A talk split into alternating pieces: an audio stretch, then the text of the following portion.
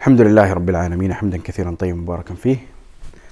اللهم لك الحمد في الأولى والآخرة ولك الحكم وإليك المصير. اللهم لك الحمد. لا نحصي ثناء عليك أنت كما أثنيت على نفسك. اللهم صل وسلم وبارك على عبدك ورسولك محمد. أما بعد نستعين بالله ونستفتح المجلس التاسع والسبعين من مجالس غيث الساري من هدايات البخاري. سائلين الله سبحانه وتعالى التوفيق والتسديد والعون والبركة. آه لازلنا في كتاب بدء الخلق. قال الإمام البخاري رحمه الله تعالى في باب صفة الشمس والقمر حدثنا مسدد قال حدثنا عبد العزيز ابن المختار قال حدثنا عبد الله الداناج قال حدثني أبو سلمة ابن عبد الرحمن عن أبي هريرة رضي الله عنه عن النبي صلى الله عليه وسلم قال الشمس والقمر مكوران يوم القيامة. الشمس والقمر مكوران يوم القيامة الكلام على هذا الحديث من وجوه الوجه الأول في ذكر الصنعة الحديثية والإسنادية هذا الحديث من طريق أبي سلمة بن عبد الرحمن بن عوف عن أبي هريرة رضي الله تعالى عنه وأبو سلمة تكرر معنا كثيرا أنه من أصحاب أبي هريرة وأنه من شيوخ من؟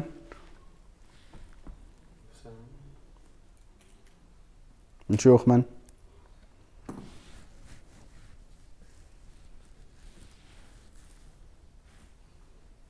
أيها القوم الصالحون.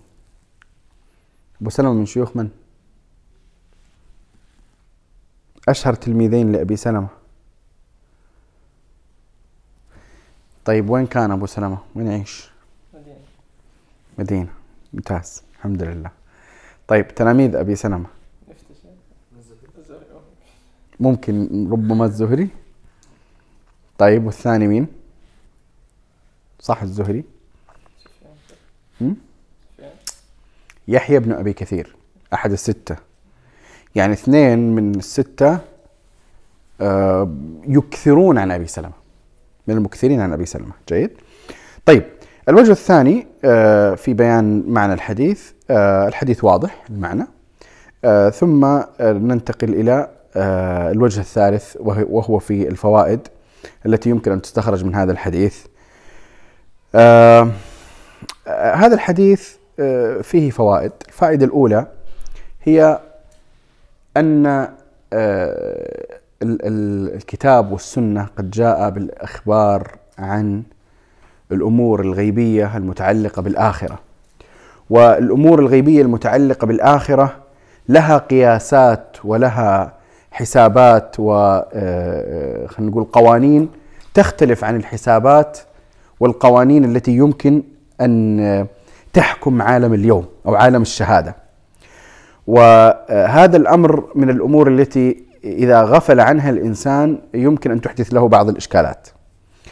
وذلك أنه مع بعض الموجات التشكيكية في بعض الثوابت الشرعية حصل أن استشكل أناس من المتأثرين بهذه الموجة مجموعة من الأخبار الغيبية بناء على أنه لم يتصور هذه الأخبار على مقاييس عالم الشهادة.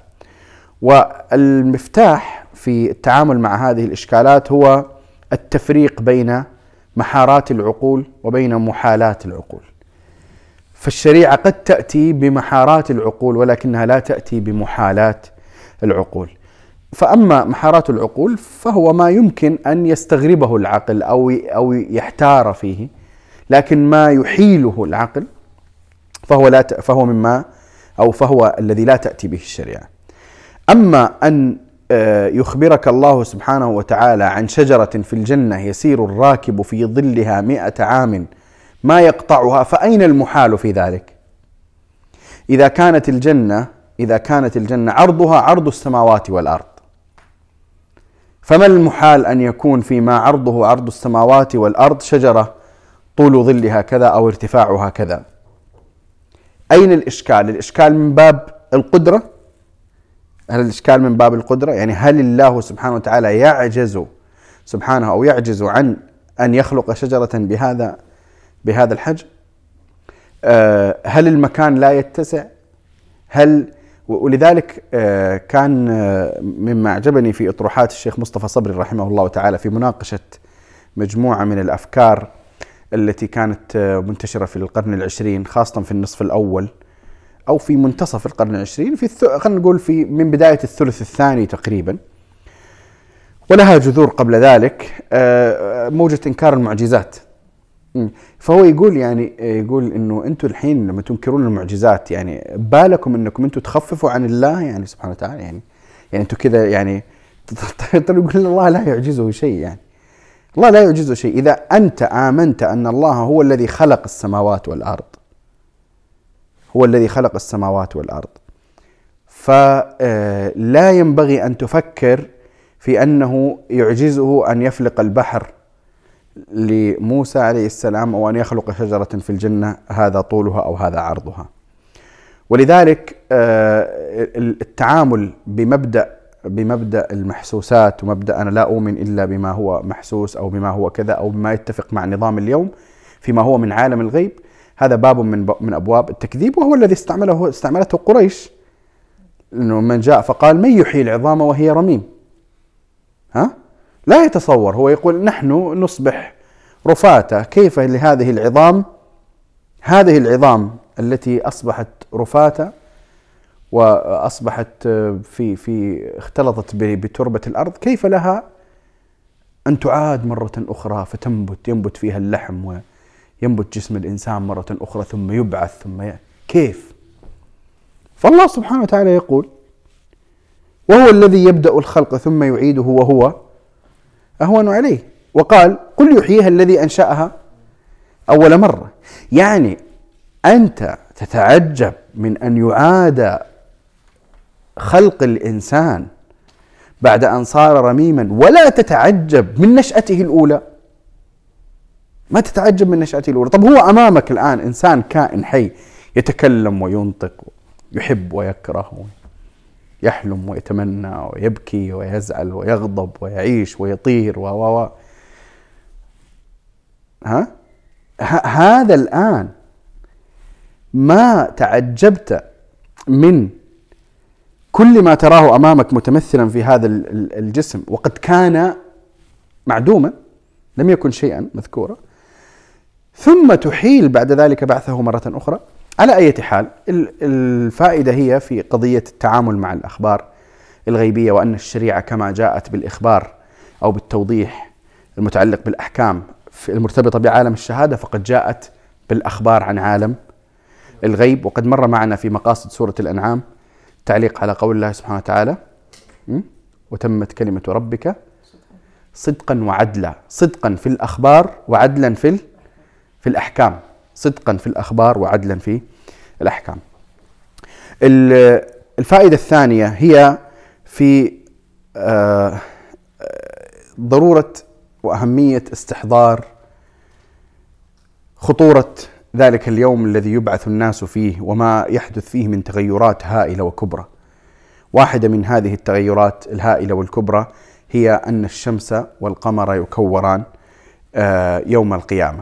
وهذا ليس إلا مشهد من المشاهد الجزئية أمام المشاهد الأخرى الكثيرة والكبيره جدا في يوم القيامة وقد أكثر الله من ذكر هذه المشاهد في القرآن الكريم.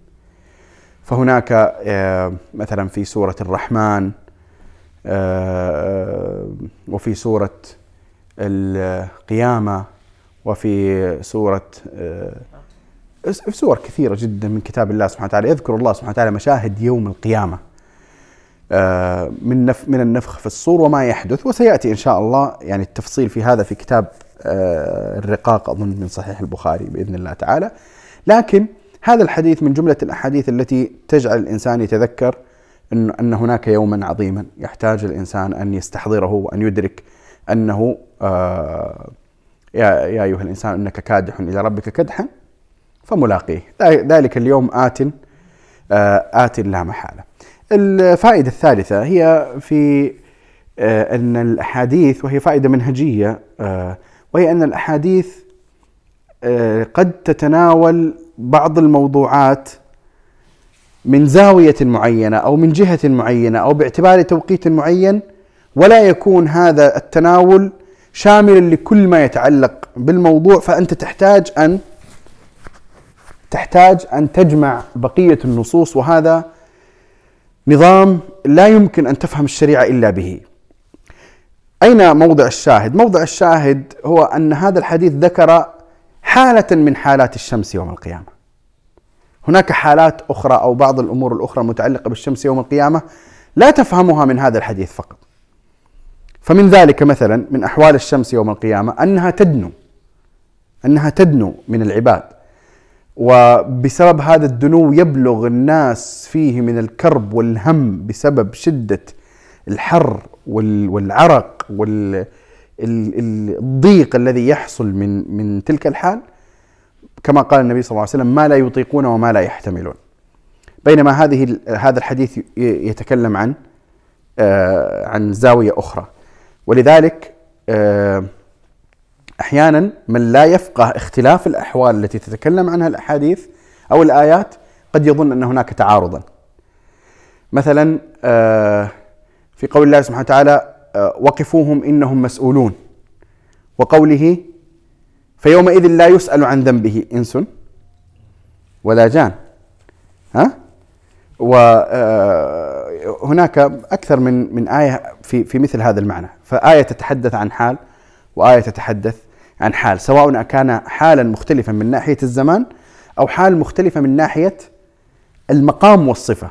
مثل قول الله سبحانه وتعالى فسوف يحاسب حسابا يسيرة فأما من أوتي كتابه يمينه فسوف يحاسب حسابا يسيرا ثم يأتي الحديث من حوسب عذب ويكون هذا منزل على حال وهذا منزل على حال ليس الحال الزماني وإنما حال الصفة. جيد؟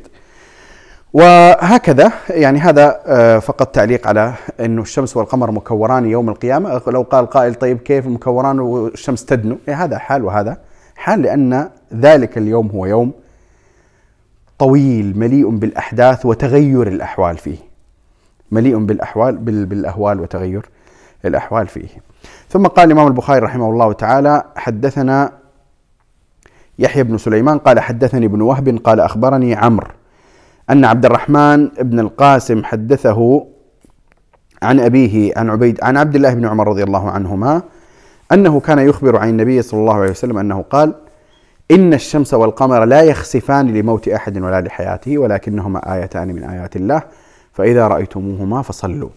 وحدثنا إسماعيل بن أبي أويس قال حدثني مالك عن زيد بن أسلم عن عطاء بن عن عطاء بن يسار عن عبد الله بن عباس رضي الله عنهما قال قال النبي صلى الله عليه وسلم إن الشمس والقمر آيتان من آيات الله لا يخسفان لموت أحد ولا لحياته فإذا رأيتم ذلك فاذكروا الله. وحدثنا يحيى بن بكير قال حدثنا الليث عن عقيل عن ابن شهاب قال أخبرني عروة أن عائشة رضي الله عنها أخبرته أن رسول الله صلى الله عليه وسلم يوم خسفت الشمس قام فكبر وقرأ قراءة طويلة ثم ركع ركوعا طويلا ثم رفع رأسه فقال سمع الله لمن حمده وقام كما هو فقرأ قراءة طويلة وهي أدنى من القراءة الأولى ثم ركع ركوعا طويلا وهي أدنى وهي أدنى من الركعة الأولى ثم سجد سجودا طويلا ثم فعل في الركعة الآخرة مثل ذلك.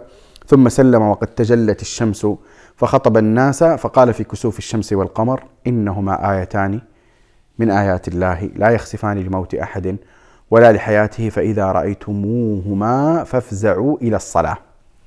وحدثني محمد بن المثنى قال حدثني يحيى قال حدثني إسماعيل أو قال حدثنا يحيى عن إسماعيل قال حدثني قيس عن أبي مسعود رضي الله عنه عن النبي صلى الله عليه وسلم قال الشمس والقمر لا ينكسفان لموت أحد ولا لحياته ولكنهما آيتان من آيات الله. فإذا رأيتموهما فصلوا. الكلام على هذه الأحاديث من وجوه. الوجه الأول في الصنعة الحديثية والإسنادية. هذا الحديث أخرجه البخاري من حديث ابن مسعود أبي مسعود وحديث عائشة وحديث عبد الله بن عباس وحديث عبد الله بن عمر وكل حديث من هذه الأحاديث أخرجه بإسناد غير الإسناد الذي روي به الحديث الآخر. على أنه أخرج بعض هذه الأحاديث في مواضع أخرى من كتابه. وكما قلنا سابقا أنه إذا أخرج الحديث كرر الحديث نفس الصحابي بنفس الطريق يغير شيئا من الطريق. ليس يغير هو من عنده لا. يعني أقصد يأتي بطريق أو بمثلا الحديث من شيخ آخر سمعه سمع منه هذا الحديث. فعادة البخاري إذا أخرج نفس الحديث وهو من عادته أن يكرر لا يأتي بالحديث في الموضع الآخر مطابقا مئة بالمئة لما أخرجه من الموضع الأول ولو لم يتغير إلا شيخه فقط. فإذا كان سمع الحديث من ثلاثة شيوخ مثلا كلهم يرون عن شيخ واحد فمرة يأتي عن الشيخ الأول ثم في الموضع الآخر عن الشيخ الثاني في الموضع الآخر عن الشيخ الثالث أو يأتي بإسناد آخر سمعه أيضا. تمام؟ فضلا عن الأحاديث اللي مثل هذه اللي هو أصلا من طرق مختلفة بذاتها لأنها من آه، صحابة متعددين. الفائدة الثانية متعلقة بالوجه الأول وهي فائدة مهمة وفائدة منهجية وفائدة علمية آه، وهي في الحديث المتواتر. وهي في الحديث المتواتر وربما يعني يعسر شيء من الحديث الذي سأذكره الآن عن قضية المتواتر. لكن آه هي قد تكون من من الأمور المهمة بالنسبة لي آه طالب العلم. الآن حديث مثل هذا روي من أربعة طرق. من أربعة طرق يعني من أربعة صحابة أيضا عن يعني النبي صلى الله عليه وسلم. هل لنا أن نقول إن هذا الحديث حديث قطعي؟ الثبوت. تعلمون أن إن قول القائل أو تعلمون أن قول القائل إن هذا الحديث قطعي هو أعلى من قوله إن هذا الحديث؟ أكيد أعلى من قوله ظني لكن أعلى من قوله غير أحد أعلى من قوله صحيح صحيح. أعلى من قوله صحيح.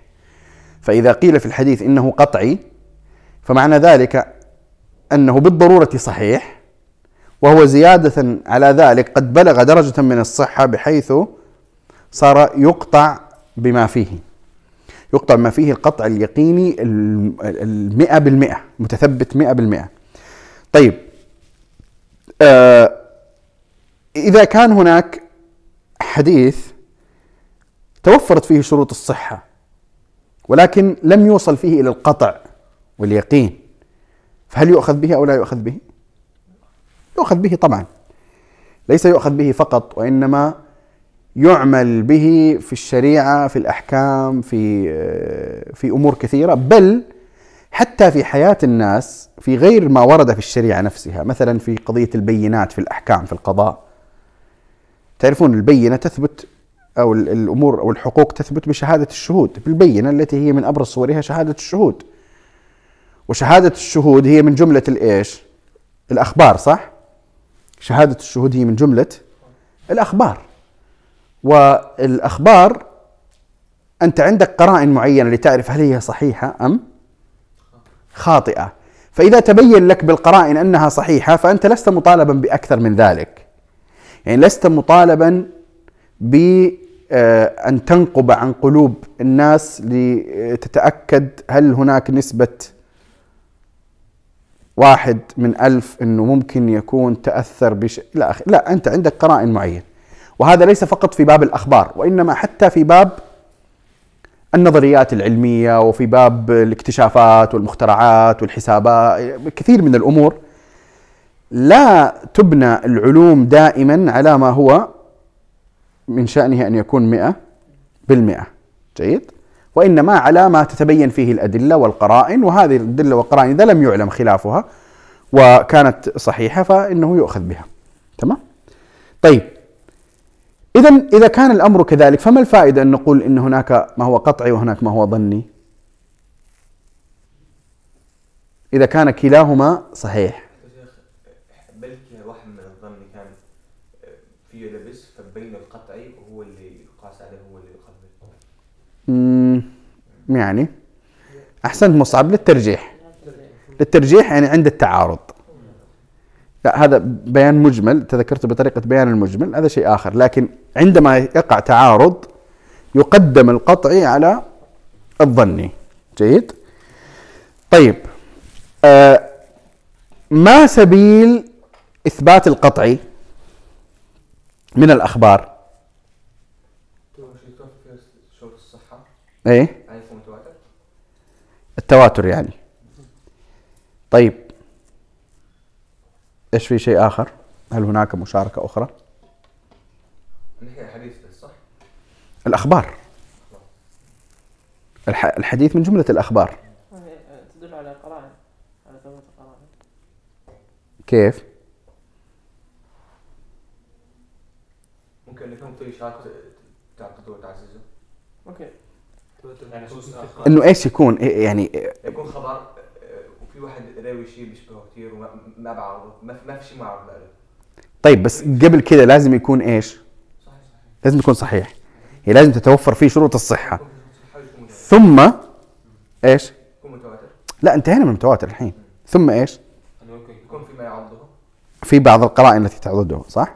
طيب. آه من الأمور الخاطئة التي انتشر خطأها كثيرا هي هو أن الاعتقاد بأن سبيل القطع من الأخبار إنما هو المتواتر فقط. اعتقاد بأن سبيل القطعي من الأخبار إنما هو المتواتر فقط. وهذا فيه إشكال كبير جدا. آه مما يذكر في كتب علم المنطق حين يتكلمون عن اليقينيات ها لما يتكلمون عن أنواع القياس أو أنواع الحجج يذكرون القياس البرهاني أو أو يذكرون اليقينيات تكون المادة مؤلفة من اليقينيات ثم يشرحون ما هي اليقينيات. فيذكرون من جملة اليقينيات المتواترات. ولا يذكرون في اليقينيات المتعلقة بالأخبار غير المتواتر. وقد يكون هذا هو السبب الذي تأثر به كثير من آه، أو تأثرت به كثير من التراث من تأثير المنطق على بقية العلوم. وهذا الرافد آه، رافد خارج عن التراث الإسلامي في الأساس وهو غير صحيح. ليس صحيحا أن أن اليقين من الأخبار لا يتحقق إلا بالتواتر. هذا غير صحيح. آه، ولذلك ولذلك من الجيد ومن المهم لتجاوز بعض الإشكاليات المتعلقة بالمتواتر والآحاد أن يقال إن آه، أن أن يوسع سبيل تحقيق القطع واليقين فلا يحصر بالمتواتر ولا يذكر دائما اليقين مع المتواتر فقط. وأنت ترى أن في خارج نطاق الحديث مثلا في صعيد الأخبار العامة عند الناس اليقين يتحقق بالأخبار بدون التواتر. أليس كذلك؟ وقد ذكرت يعني سابقا بعض الأمثلة التكرار آه يعني أحيانا قد يسبب بعض الملل. لكن آه أنت مثلا آه يخبرك والد صديقك الذي تعرفه وتعرفه جيدا وتصلي معه أن ابنه الذي هو صديقك قد مات وأنهم قد فرغوا من دفنه قريبا. أنت كنت غائبا. فالأصل أنك أنت تصدق هذا الخبر خاصة إذا كنت تعرف أن هذا الرجل ثقة. لكن حتى قد تقول أنا موقن لكن ما أعرف يعني فإذا ذهبت وكان قال لك مثلا دفناه يوم أمس ثم ذهبت فوجدت الناس مجتمعين عنده على العزاء ويطبقون عادات العزاء حتى لو لم يقل لك أحد إن إن فلان قد مات ولكن الناس مجتمعين عنده للعزاء فهذا يرسخ عندك الخبر خبر الواحد الذي سمعته أليس كذلك؟ ليس كذلك؟ فقد تصل إلى اليقين بمثل هذا. ومثل هذا في أخبار الأخرى المتعلقة بالزواج والنكاح والتخرج والمرض والش- والشفاء وما إلى ذلك. جيد؟ اللي هو أنه يكون في خبر صادق زائد قرائن خارجية تؤكد هذا المعنى. جيد؟ مثل ذلك في الأخبار النبوية أو الأخبار ال- ال- ال- في الحديث بشكل عام. آه، حين يأتيك خبر بإسناد صحيح وثابت ولا يقال إسناد صحيح وثابت أو لا يدرك قيمة قول الإنسان إسناد صحيح وثابت إلا لمن يعرف أحوال الرواة والنقلة وما معنى صحيح. ثم ينضاف إلى ذلك ينضاف إلى ذلك وجود قرائن أخرى التي هي إيش مثلا؟ وجود المعنى في الحديث في حديث أخرى. مو شرط يمكن عدم عدم وجود معارض مم، وهو لا. ليس عدم وجود معارض عدم وجود معارض يعني يعضد الفكر هذا يعضد الثبوت. ورود الحديث من طريق آخر. مو الكلام من نفس يعني خلينا نقول شواهد. لا مو شواهد عامة. يعني أقصد مو شواهد للمعنى. لا أن يأتيك نفس الحديث بطريق آخر عن النبي صلى الله عليه وسلم تتوفر فيه درجة من درجات الصحة بحيث من لديه العلم الخاص بأحوال هؤلاء النقلة وقوانين الرواية يخلق عنده يقين بثبوت هذا الخبر لا يتحقق هذا اليقين كثيرا ما لا يتحقق عند من لا يعرف هذه الأحوال. ولذلك من لا يعرف هذه الأحوال يكتفي بشعارات عامة مثل إيش؟ يعني يقول لك مثلا آه هذا الحديث في البخاري ومسلم. وأجمعت الأمة على صحة ما في البخاري ومسلم وكذا إلى آخره والحمد لله واذا هذا تمام؟ طبعا يستثنون من ذلك آه يستثنون من ذلك يستثنون أمرين. مو في الصحة يستثنون أمرين من إيش؟ من إيش؟ في البخاري ومسلم.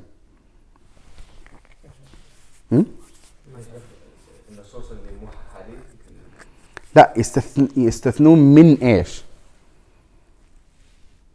من القطعية. يستث- يستثنون من من الحكم بالقطعية على أحاديث البخاري ومسلم. هم يحكمون عليها بالصحة جيد؟ ويحكمون عليها بالقطعية. ويستثنون من الأحاديث المحكوم عليها بالقطعية. داخل البخاري ومسلم ما كان فيه أحد وصفين. الوصف الأول ما انتقده بعض الحفاظ من أحاديث البخاري ومسلم. الوصف الثاني ما وقع التعارض بين مدلوليهما حيث لا مرجح. جيد؟ وهذا آه ذكره مثلا ابن الصلاح ذكر آه آه ال- ال- الأول اللي هو آه قال إلا أحرف يسيرة انتقدها بعض الحفاظ. أحرف يسيرة أحرف طبعا مو حروف أحرف يعني جمل يعني أحاديث يسيرة. وابن حجر في النزهة ذكر الأمرين. شيخ هذا ما أجمع ما ذكره البخاري ومسلم ولا ما ذكر أحدهما يعني. كيف؟ البخاري ومسلم اللي يحكم عليها باليقينيه ولا ما ذكرها متفق عليه البخاري ومسلم. آه يعني هذا السياق الذي أنسبه لابن حجر أو ابن الصلاح كأني أذكر إنه كان آه، ما اتفق عليه. طيب عموما هذا ليست مسألتنا الحين. المسألة هي المسألة هي أن تحقق اليقين من الأخبار النبوية لا يشترط فيه التواتر بالتعريف الاصطلاحي المتأخر المستفاد من كتب الأصول وكتب الحديث المتأخرة. وإنما المتواتر سمه متواترا سمه مت... فيه تعاضد طرق سمه ما شئت كاصطلاح ولكن تتوفر فيه شروط معينة يعرفها أهل الحديث فيحكم عليه بالقطع كما يحكم بالقطع على الأخبار في خارج الفضاء الحديثي إذا توفرت شروط الصحة زائد بعض القرائن المؤيدة والمثبتة لمثل هذا الخبر. واضح الفكرة؟ هذا كله بسبب أن البخاري أخرج هذا الحديث من أربعة طرق. من حديث عبد الله بن عمر ومن حديث أبي هريرة ومن حديث أبي مسعود ومن حديث عائشة. جيد؟ وحين تع- تعرف أحوال هؤلاء النقلة غير الطرق الأخرى التي ذكرها تستطيع أن تصل إلى نتيجة إذا كنت من من يعرف أحوال النقلة وأحوال العلم بالحديث وإذا كنت ممن لا يعرف ذلك وليس عنده طول باع فيه فيكفيك أن تقول أخرجه البخاري ومسلم واضح الفكرة؟ إن شاء الله تكون واضحة ولو بنسبة 40% طيب بعدين اخرج حتى لو معلوماتك صحية انه البخاري اخرج أربع مرات يعني جيد. لكن هذا غير كافي في الوجه الذي أذكره. طيب ال- الوجه الثاني من الكلام عن الحديث هو في آه، بيان ما قد يشكل من معنى. سأرجع هذا إلى الفوائد والواضح الحدي- الحديث لكن فيها قد بعض الأمور. الوجه الثالث هو آه، في ذكر الفوائد ال- المنهجية والتربوية وما يتعلق بهدي النبي صلى الله عليه وسلم من هذه الأحاديث. الفائدة الأولى آه، هي في ربط الشريعة بين الأحداث الكونية وبين المعاني الشرعية. ربط الشريعة بين الأحداث الكونية وبين المعاني الشرعية. الفائدة الثانية الفائدة الثانية أن وجود المعاني الشرعية في الأحداث الكونية لا ينفي وجود الأسباب الكونية في هذه الأحداث. الفائدة الثانية أن تفسير الشريعة أو أن وجود المعاني الشرعية التي تفسر الأحداث الكونية لا يعني هذا التفسير أن تلك المعاني أو تلك الأحداث الكونية قد فقدت تفسيرها الإيش؟ الكوني أو المادي ال- الفيزيائي أو ايا كان واضح وهاتان الفائدتان عدم الجمع بين هاتين الفائدتين اوقع أوقع آه، ال- السياق الغربي في إشكال كبير جدا. ما أقول أوقع شخصية أو شخصيتين أوقع السياق الغربي في إشكال كبير جدا. في تاريخ الفكر الغربي كان واحد من المشكلات التي دفعت المجتمع الغربي إلى الإلحاد إنه كان في القرن السابع عشر الثامن عشر كانت هناك مكتشفات علمية هائلة ومتسارعة. وكان هناك انفصال شعوري ذهني في عقول الناس بين وجود التفسير المادي لحدث كوني ما وبين اشتراك الشريعة أو الدين في تفسير هذا المعنى من وجه لا يتعارض مع ذلك الوجه.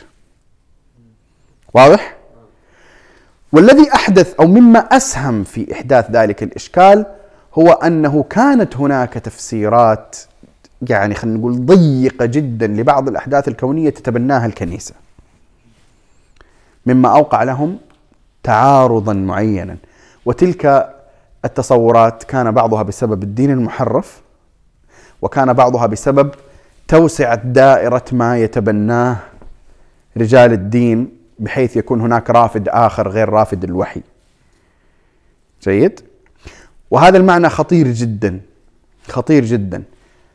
لذلك لا ينبغي للإنسان أن يدافع مدافعة مستميتة عن قضية ما لم يتأكد أن هذه القضية من الوحي.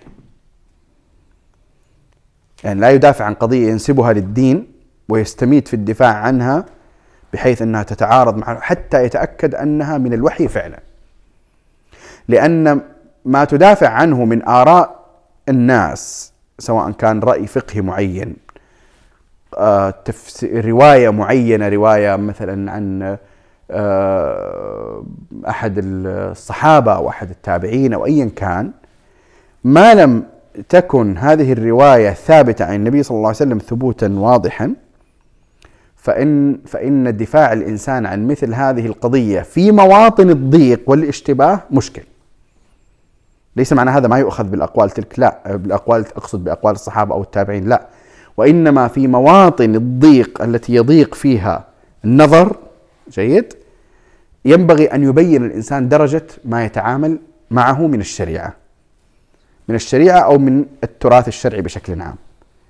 فإذا أنا مثلا أعتقد بقضية ما لأن مثلا الفقهاء ذكروا هذه القضية بعض الفقهاء ذكر هذه القضية لا بأس ما في مشكلة. لكن وضح درجتها.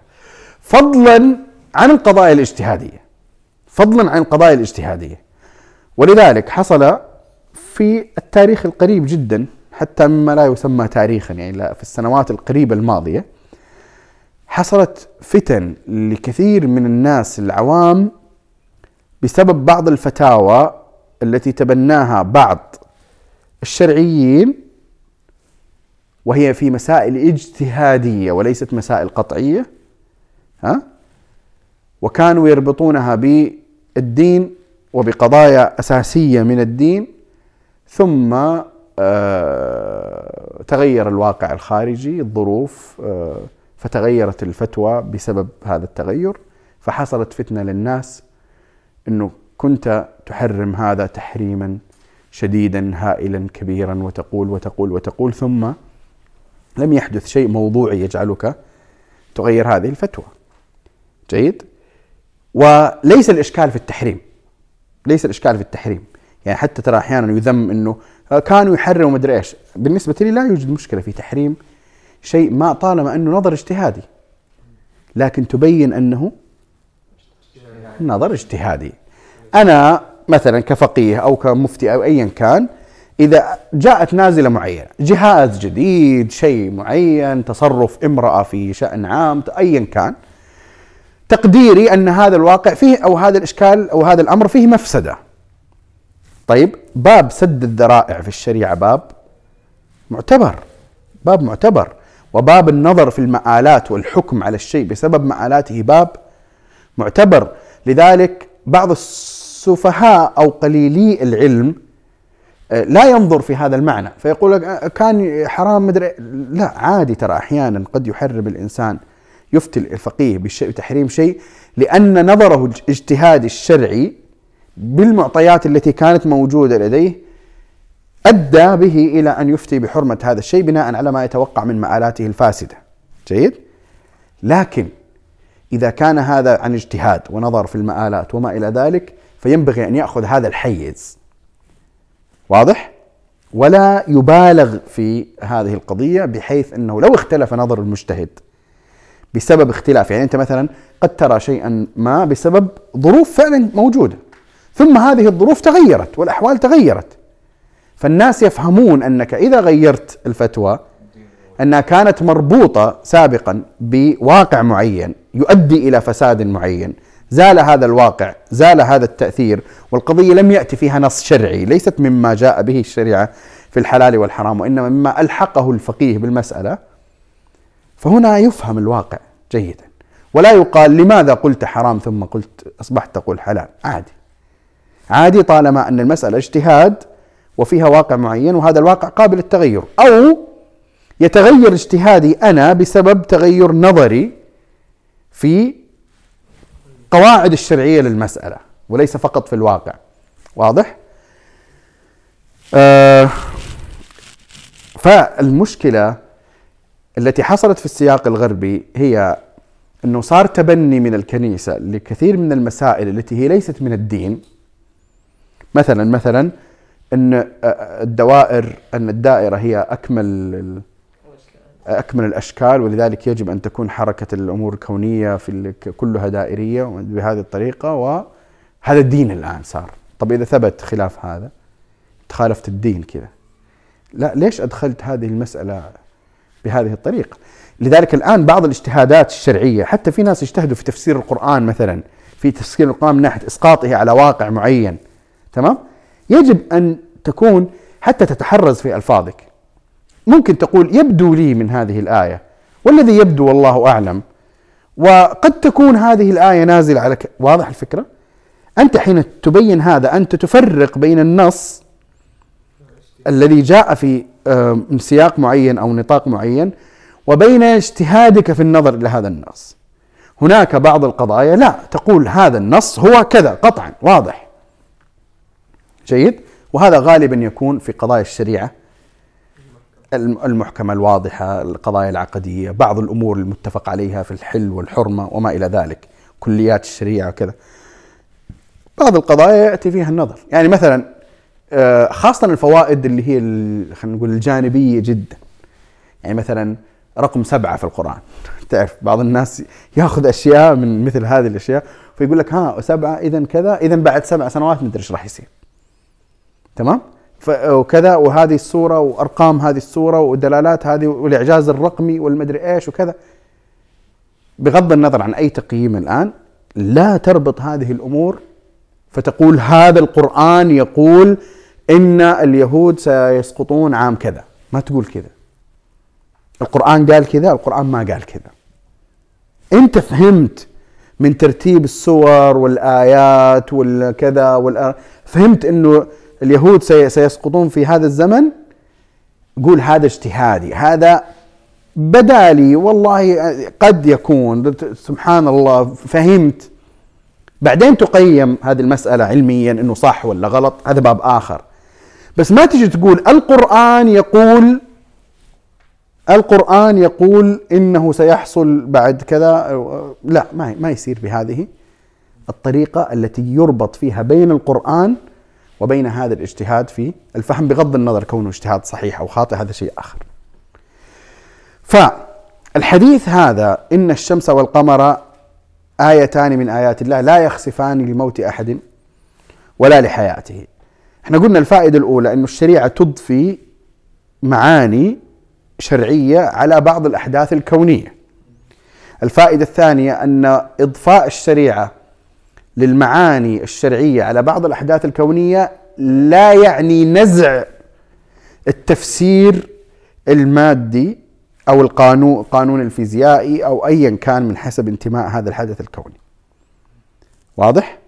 طيب ولأجل ذلك وهي الفائدة الثالثة مرتبطة بالفائدتين أن الفائدة الثالثة أن آه، وجود آه، أو أن وصف الشريعة أو وصف ال- الوحي للكسوف والخسوف بأنهما من آيات الله وبأنهما يخوف بأنها مما يخوف الله به عباده لا ينزع وجود أسباب يمكن أن تفهم لماذا غاب ضوء الشمس أو لماذا غاب ضوء القمر في ذلك اليوم والذي يوصف بأنه كسوف. أو خسوف.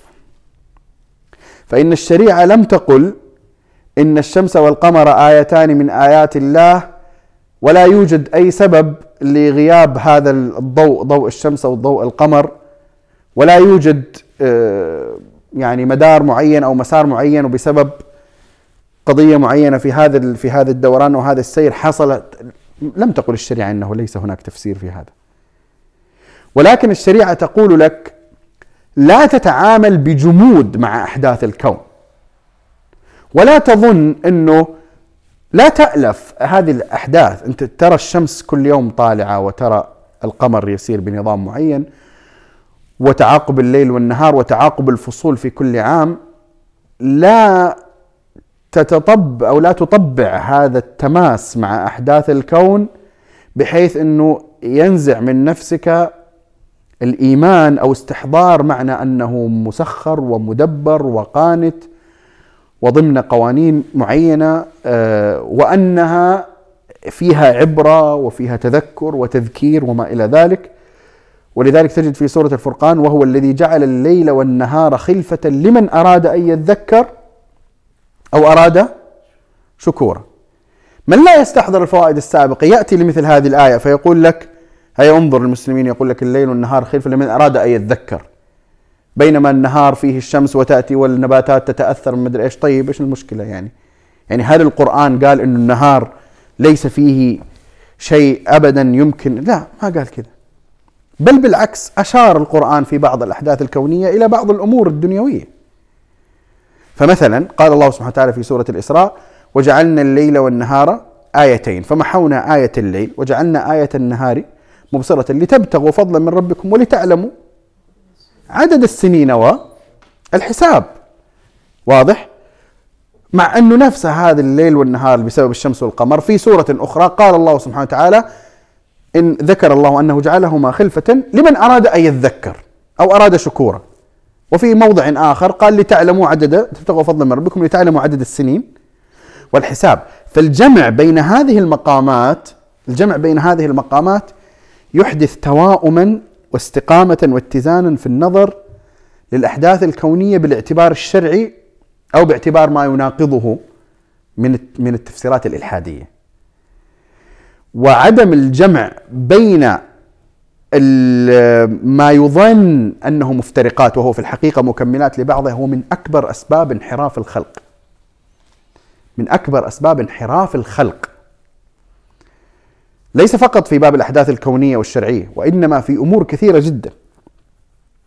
مثلا آه، عدم الجمع بين الأمر القدري بين ال بين ال الأمر الشرعي والأمر الكوني كان من أسباب انحراف بعض الطوائف في التراث الإسلامي للظن أن هذه مفترقات لا يمكن أن تجتمع من أعظم صور التوفيق في العلم أن يستطيع الإنسان الجمع بين ما آه، بين ما أتت الشريعة في مختلف آه، نصوصها بالجمع بينه ويظن في النظر المجرد العادي بغير تأمل أن أنها مفارقات لا تجتمع. تعلمون أن الله سبحانه وتعالى قد يقدر الشيء بقدر آه، يدخل تحت الإذن الشرعي ها؟ وقد يقدر شيئا يدخل تحت أو الإذن أو الأمر الشرعي وقد يقدر شيئا وي- ويكون فقط تحت باب الأمر الكوني. إيش الفرق بينها؟ الأمر الكوني والأمر الشرعي أو القد... ال... ال... ال... الإذن الكوني والإذن الشرعي أو الإرادة الكونية والإرادة ال- ال- شو اسمه؟ الشرعية. نعم دخل الإنسان بها يعني أو ما حيأتي فيها بشيء لا. هذه متعلقة ب هل ما يقدره الله سبحانه وتعالى هل ما يأمر به الله سبحانه وتعالى هو بالضرورة مما يحبه؟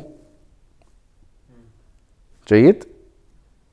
هنا لما طابق أناس بين آه، آه، بين آه، أن كل ما قدر فهو محبوب لله سبحانه وتعالى. لما لم يستطع الإنسان الناس إدراك الفرق حصل ضلال كبير ولذلك قال بعضهم آه، وصل إلى حالة أنه إسقاط الشريعة إسقاط الأمر أنه مثلا آه، جاء التتار آه، هذا بقدر الله إذا الله يحب هذا القدر إذا إحنا ما نقاوم ولا يكون في شيء وخلاص وهكذا ال- الذنوب والمعاصي وإلى آخره. بينما ما يقدره الله قد يكون لحكمة وليس بالضرورة أن يكون أي فقد فبقدر الله خلق الله إبليس. والله لا يحبه ولكن لحكمة خلقه. واضح الفكرة؟ فالجمع بين القضية الشرعية أو الإرادة الشرعية والإرادة الكونية وهكذا الجمع بين أمور كثيرة من ضمنها مثل هذا السياق اللي هو الجمع بين وجود الفهم أو التفسير المادي للأحداث الكونية زائد وجود المعنى الشرعي ها؟ الجمع بين هذين الأمرين هو واحدة من أبواب ال- الصمم من صمامات الأمان أمام الانحرافات الإلحادية المعاصرة التي لا تستطيع الجمع بين هذين الأمرين وت- وتفكر بطريقة واحدة جامدة وهي إذا وجد تفسير مادي لحدث ما اذا كل التفسيرات الدينية أو المتعلقات الدينية المرتبطة بهذا الحدث باطلة. واضح؟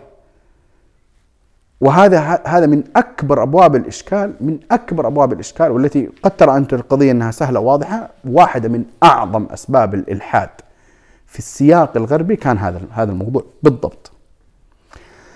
لذلك هنا كون الشمس والقمر كون خسوف الشمس والقمر من آيات الله وتخويفا لا يعني ابدا إنه ليس هناك سبب فيزيائي لحدوث حادثة الشمس الكسوف والخسوف.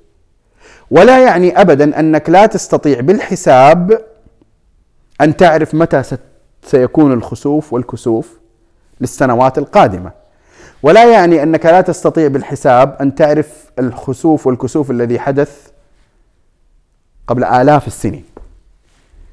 جيد؟ ولذلك اليوم بالحساب الدقيق جدا تستطيع أن تعرف الخسوف والكسوف الذي حدث قبل 700 سنة 800 سنة و1000 سنة و1400 سنة. ومن اللطائف العظيمة جدا في هذا هو أو هي أنه بالحساب المادي للكسوف الذي حدث في وقت النبي صلى الله عليه وسلم حصل اتفاق بين هذا الحساب وبين ما ورد في كتب السيرة من تاريخ وفاة إبراهيم ابن النبي صلى الله عليه وسلم. لأن كسفت يوم مات إبراهيم وابحثوا عن هذا الموضوع في قضية الحسابات ستستطيعون استخراج هذا بشكل سهل وواضح. فوجود الحسابات لا يعني ابدا وجود انتفاء الآيات. جيد؟ لا يعني ابدا انتفاء الآيات. فهذه الفائدة آه، الثالثة المتعلقة بهذا ال- الحديث أو هذه الأحاديث. الفائدة الرابعة هي في أن الشريعة آه، ربطت بين اتقاء العقاب أو العذاب أو الإنذار أو ما يخشى من أن يقع من عذاب أو عقاب وبين العمل. وبين العمل.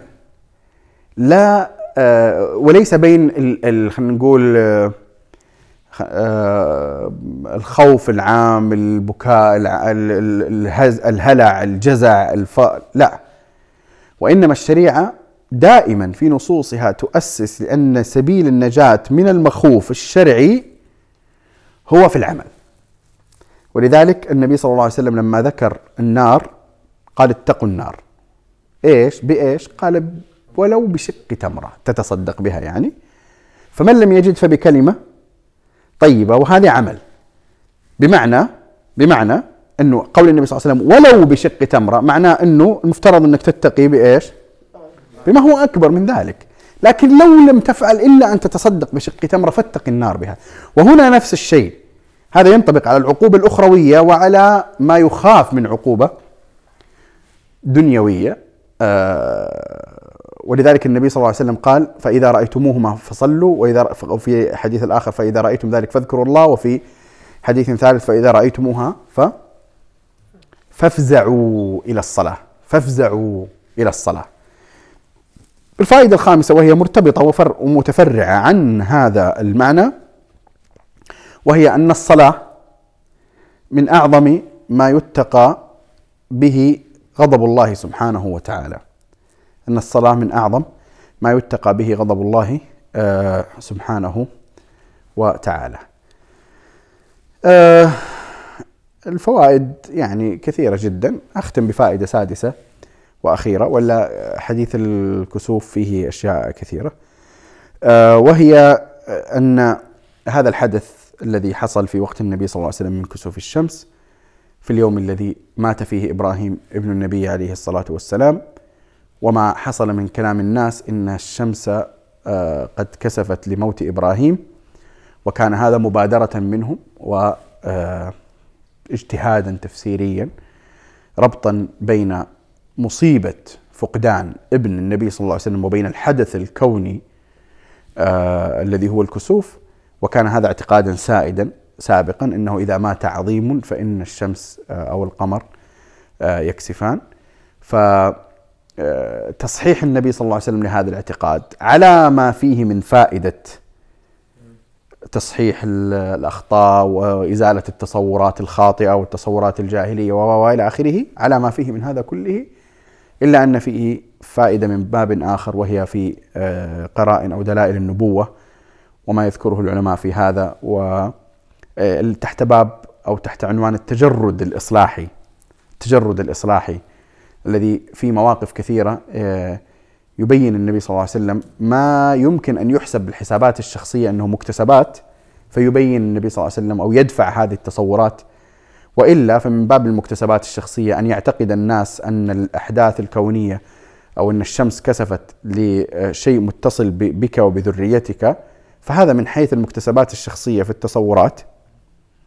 مكتسب شخصي كبير أليس كذلك؟ لكن أن يأتي التجريد والتصحيح ونزع هذا التصور بهذا التجرد فهذا من جملة الشواهد على آه، صدق النبي صلى الله عليه وسلم وطبعا تعرفون هذا هذا مثل هذا الحدث ليس دليلا مستقلا على النبوة هذا إيه يعني هذا فرع من فرع من من دلائل النبوة لأنه دلائل النبوة حزم آه، كل حزمة أو كتلة فيها أفراد كثيرة من الأدلة. فواحدة من الحزم المتعلقة بدلائل النبوة هي حزمة التجرد الإصلاحي. وداخل التجرد الإصلاحي يوجد مواقف كثيرة بمجموعها تدل على هذا المعنى الذي هو واحد من الحزم الدالة على صدق النبي صلى الله عليه وسلم في نبوته. وهناك حزم أخرى من ضمنها المعجزات الحسية وحزمة أخرى القرآن الكريم بكل ما فيه من دلالة وحزمة رابعة وهي أخبار الأمم السابقة أو الكتب السابقة. حزمة خامسة وهي الكمال الأخلاقي المؤدي إلى صدق الخبر والنبوة خبر من الأخبار وزائد التجرد الإصلاحي فكل هذا مع بعضه يتضافر ويتكامل حتى ينفي عن المتعنت عن المتعنت آه، شبهة كل شبهة أو كل شك وإلا فإن النبوة تثبت آه، بدون جمع كل أفراد هذه الحزم وإن كانت لا تتحقق كدليل ب آه، بفرد من جزء أو جزء من آه، حزمة. مثال على تطبيق هذا التكامل ما فعله هرقل. لما قال هل كان في كذا؟ لا. هل كان كذا؟ ثم سأل يمكن خمسة أو ستة أسئلة جمع بينها ووصل إلى نتيجة. أنه نبي آه، صادق. وأما من ينتخذ المنطق اليهودي الذي لن نؤمن لك حتى نرى الله جهرة فهذا لن يؤمن حتى يصل النار. وصل اللهم على نبينا محمد وعلى آله وصحبه أجمعين.